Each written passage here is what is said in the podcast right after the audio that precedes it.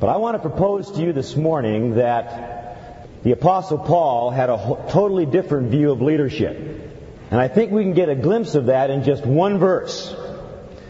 And it's the first verse of the first chapter of the book of Romans. And you know, one of the things I found a long time ago in studying, especially in the New Testament, and especially the epistles and the writings of Paul and John and Peter, that you know, you can really learn an awful lot about the men from their greetings and from their, and from their benedictions. And so often we tend to overlook that particular part of the books when we're reading them because we want to quote unquote get into the meat of the passage. But yet many times what they have to say when they begin a book and also what they have to say when they end a book tells us an awful lot about the men themselves.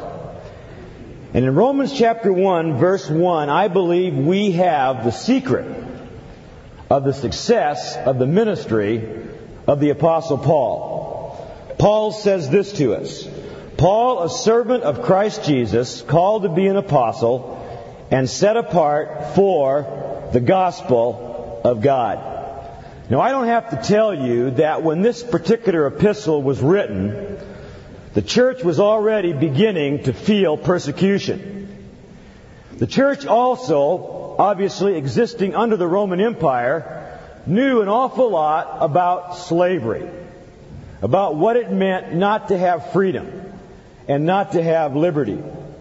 And so the apostle Paul begins his message by declaring that he is literally a bondservant or a bondslave of the Lord Jesus Christ. And as I said a moment ago, when you look through all of the epistles, all the letters that are written, almost all of the first century apostles saw their ministry in that light.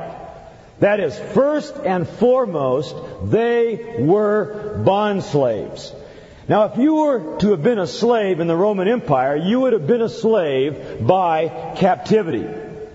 And one of the ways in which a slave was identified in the Roman Empire was simply by the fact that many of them, especially household slaves, had an iron band placed around their neck.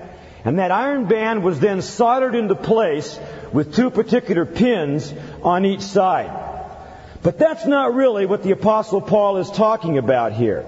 The idea of a bondservant is different. A bondservant or a bond slave is one that chooses to be a slave. That is voluntarily putting himself in that kind of a relationship. Let me illustrate it like this if I might. When the Americas were first colonized back in the early 17th century. Many of the people that came here from England did not have the economic wherewithal to get here.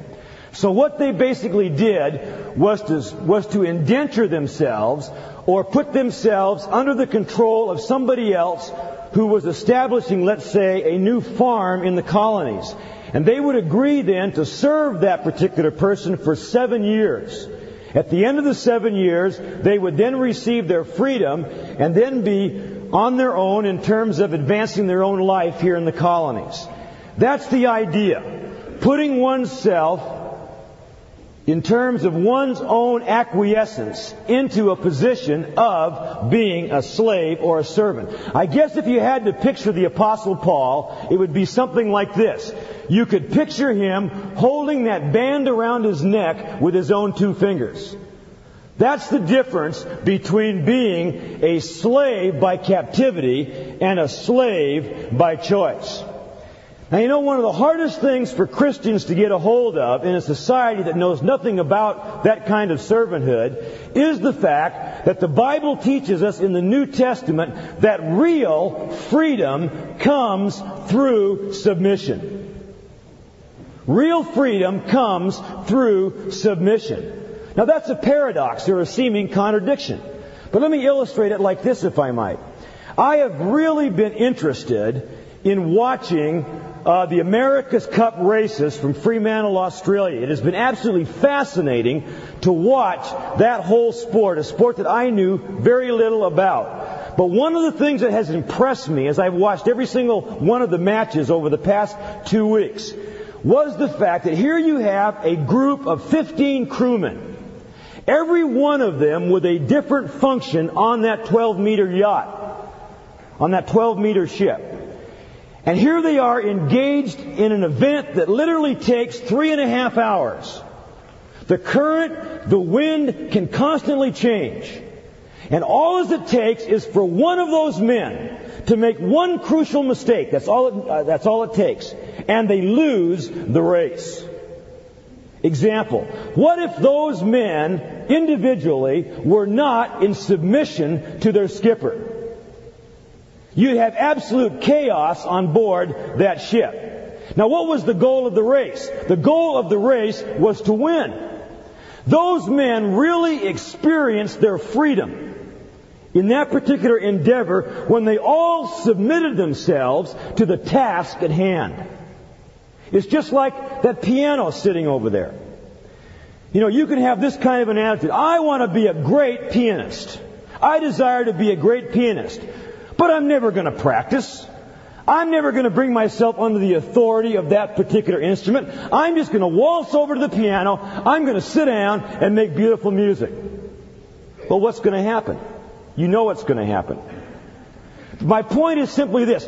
When is that person really free? When they bring themselves under the discipline of that particular instrument. I can go on and on and on with examples. The educational process is something that can actually teach you that kind of thing in your life. When are you the freest? in terms of your academic endeavors. It's when you walk into the classroom, when you understand the material, and when you do well on your exam as a result of that. In a sense, you have exhibited freedom in that area. Now, why were you able to do that? Because, quote unquote, you said, I'm going to be free. I'm going to do it the way I want to do it. I'm not going to study. I'm not going to discipline, discipline myself. Absolutely not. You see, the reverse is the case. You really, truly are free when you bring yourself under the discipline of that particular endeavor that you're involved in. And that's exactly the way, young people, the Christian life works. Exactly the way that it works. And I'll tell you this, you will never be free in terms of being available for leadership until you learn that particular lesson.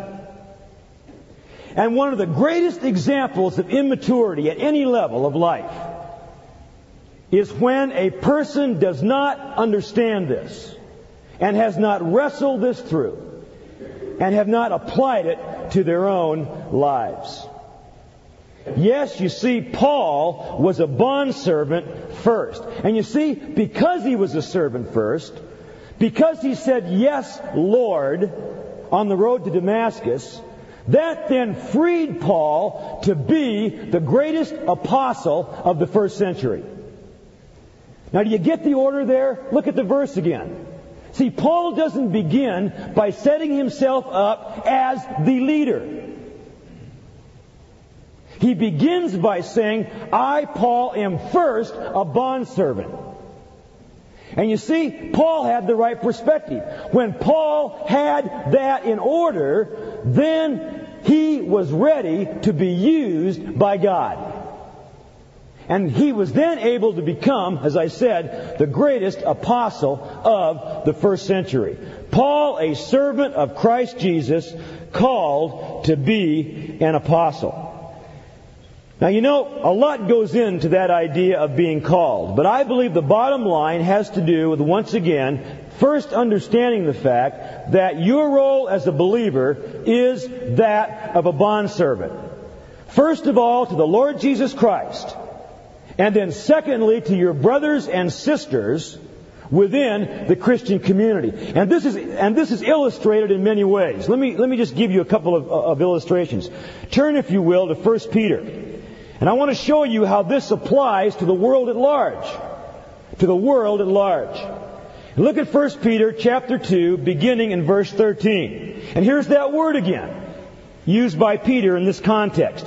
Submit yourselves not because you're trying to please somebody else, not because you're manipulating somebody else, but what does the text say? Submit yourselves for what? For the Lord's sake to every authority. Now, Now, young people, listen to me.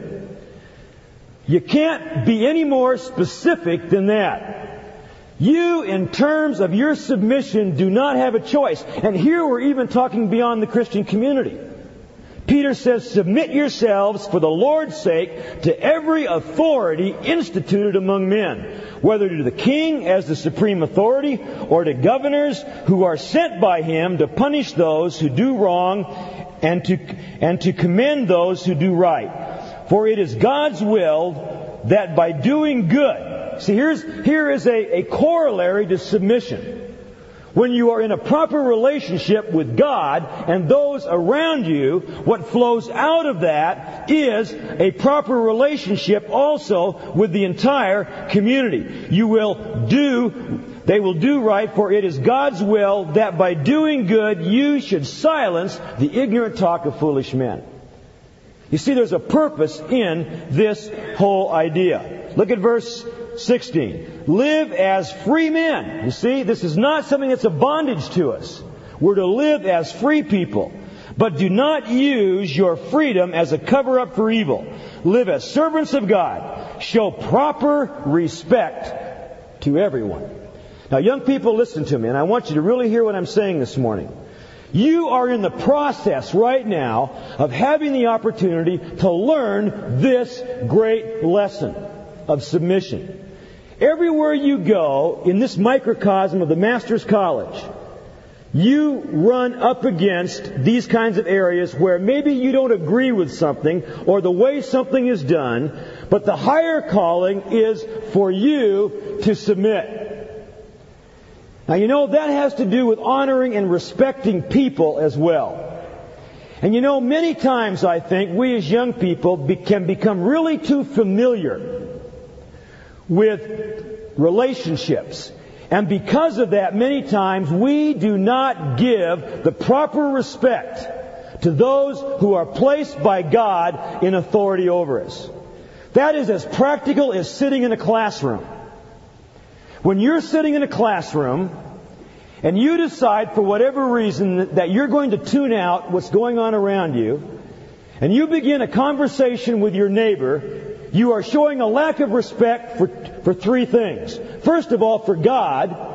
Secondly, for the faculty member who God has placed under, in authority over you in that particular situation. And then also for your fellow students who you, who you are distracting because of what you're doing. That's how practical this whole thing is. Now let me give you another example. I want you to see how servanthood is absolutely the key to ministry. Turn back to Mark, if you will. Mark chapter 10. One of my favorite passages in all of the New Testament. Our Lord has just encountered the rich young ruler.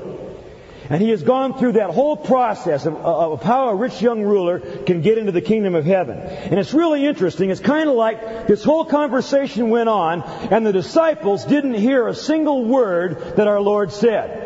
Because immediately, almost at the very end of that conversation, the Lord goes into a passage where he begins to predict his death. And immediately, what do John and James want to do?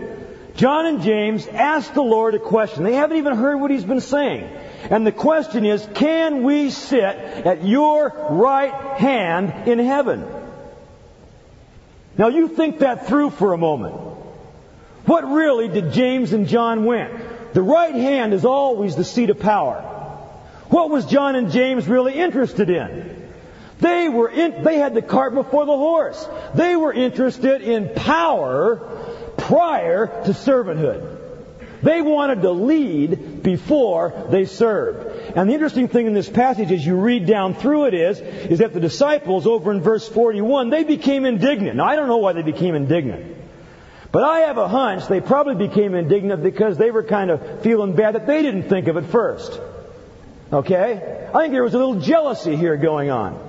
You know, a little, uh, a little turf battle going on. But you know, our Lord kind of sits back and He listens to this whole thing, and then He teaches one of the greatest lessons that He ever taught in the Gospels. Now you listen as I read this, beginning in verse 42. Jesus called them together and said, You know that those who are regarded as rulers of the Gentiles lord it over them, and their high officials exercise authority over them. I want to stop right there. That is a very significant passage, especially to us in this gym, and I'll tell you why. You see, what the Lord is talking about there is that ethos that characterizes Gentile world powers. And one of the great characteristics of Gentile world powers is power. Is the ability to get power so you can lord it over other people. That's the way the whole political system works in America. That's the way it totally works in the Western world. And that's the, totally the way our culture operates. And young people, you better understand that. Because everywhere you go in life, it is very pervasive. And in fact, unfortunately, many times it even pervades the church. That power rather than servanthood is the ultimate thing to be grasped. Now watch what our Lord says after making that statement. Not so with you. Instead, whosoever wants to become great among you must first be your diakonos, your waiter on tables. You first have to be a servant. Then look what he says. And whosoever wants to be first must be doulos, slave of all. And now here's the key. For even the Son of Man did not come to be served or ministered unto, but to serve and to give his life a ransom for many. Young person, if your greatest desire is to be used by God in leadership, then you really need to internalize what we're talking about this morning. Because you will never be used to the fullest, to the fullest advantage by God until you understand that the bottom line is servanthood. And you better understand if the bottom line is servanthood, you, through the power of the Holy Spirit, better begin to operate that way right here and now. It's not something you begin to internalize and put into practice when you quote unquote get out there in the real world. It's got to happen right now. A bondservant, a slave, an attitude of serving God and others is the absolute foundation to leadership. And I would hope that as this college grows and continues to have a tremendous impact on this nation, that this college will be known for leadership, but it will be known for a specific kind of leadership. And that is a leadership that totally is motivated by love for Christ, which is, which is then implemented through servanthood. This is heavy stuff we're talking about this morning. But it's absolutely the basis the bottom line, if you are really going to be used by the Lord Jesus Christ for the furtherance of His kingdom. And you see, Paul makes it so clear in that verse that number one, it all begins with servanthood, and then once that issue is settled, then God can really begin to use you. Now let me add one more ingredient. It's the last part of that verse. Little three point outline here. I've never had homiletics either. Paul, a servant of Christ Jesus, first of all, his servanthood. Secondly, his leadership. Called to be an apostle. Here's the third ingredient. Set apart or separated for the gospel of God. Now, Paul was separated to do a specific ergon or, or specific work, if you will. And that work was to take the gospel, the good news, to the Gentiles. But I want you to know that there's a much deeper meaning when we use the word separation. Now, in many of our circles, you kind of get an extreme position. On the one hand, we've got a bunch of people running around in evangelicalism that don't believe in separation at all. We'd call them antinomians or lawless people. They just simply believe they can act any way they want, anytime, because after all, God's grace is sufficient, and whatever I do, God will forgive me. That was one of the great heresies of the first century. On the other side, we've got all the Galatians. We've got all these people that touch not and taste not, and they're all into externals. Everything is judged by externals. And you know what that produces? That produces a harshness, a legalism. The kind of thing where all of a sudden everything you do is externally motivated. And you do nothing because you really believe in your heart that it's the right thing to do and you want to do it because God wants you to do it. You do it because somebody else is looking at you. You do it because if you don't do it this way, you know, you're going to be in trouble. And so what we have basically here are two extremes when it comes to the issue of separation. Now young people listen to me. And get this in this whole process. Both are important. But being separated from, that is, from, from the world, from worldliness, is only a means, it's never an end. And when you allow that to become a means, all that will produce in your life is harshness and legalism. What you need to understand is, is that there, there's a reason to be separated from the world, and that reason is so that you can be separated unto God. Okay? That's the issue. One is the means. You can't get to the other before you, before you handle the issue of separation. But the true issue is that of being separated unto God. Now what am I talking about there? I'm talking about what one might call progressive holiness. It's the idea of sanctification, the idea of Christian growth. And so as, as you begin to deal with a number of areas in your life, as you grow spiritually, what will happen, because your greatest desire is to be more Christ-like, what you will find then as you focus on Him and not the other way, what you will find is more and more of this baggage being cut out of your life. Now here's the problem. Most of us focus in the wrong direction when it comes to separation. We spend all of our time focusing over here. I don't smoke and I don't chew and I don't go with girls that do. You know, that's your whole, that's your whole idea. And whereas the real motivation ought to be this. The real motivation ought to be as you are growing and it's a matter of focus. As you focus on Christ, the closer you get to Him, what happens? The more of His life, the more of His grace, the more of His holiness illuminates your life, and what you end up doing as you grow closer to Him, it produces a real humility of life. You begin to see more and more areas that need to be turned over to Him. And that's the real purpose of separation. The real purpose of separation is so that you can be separated unto God.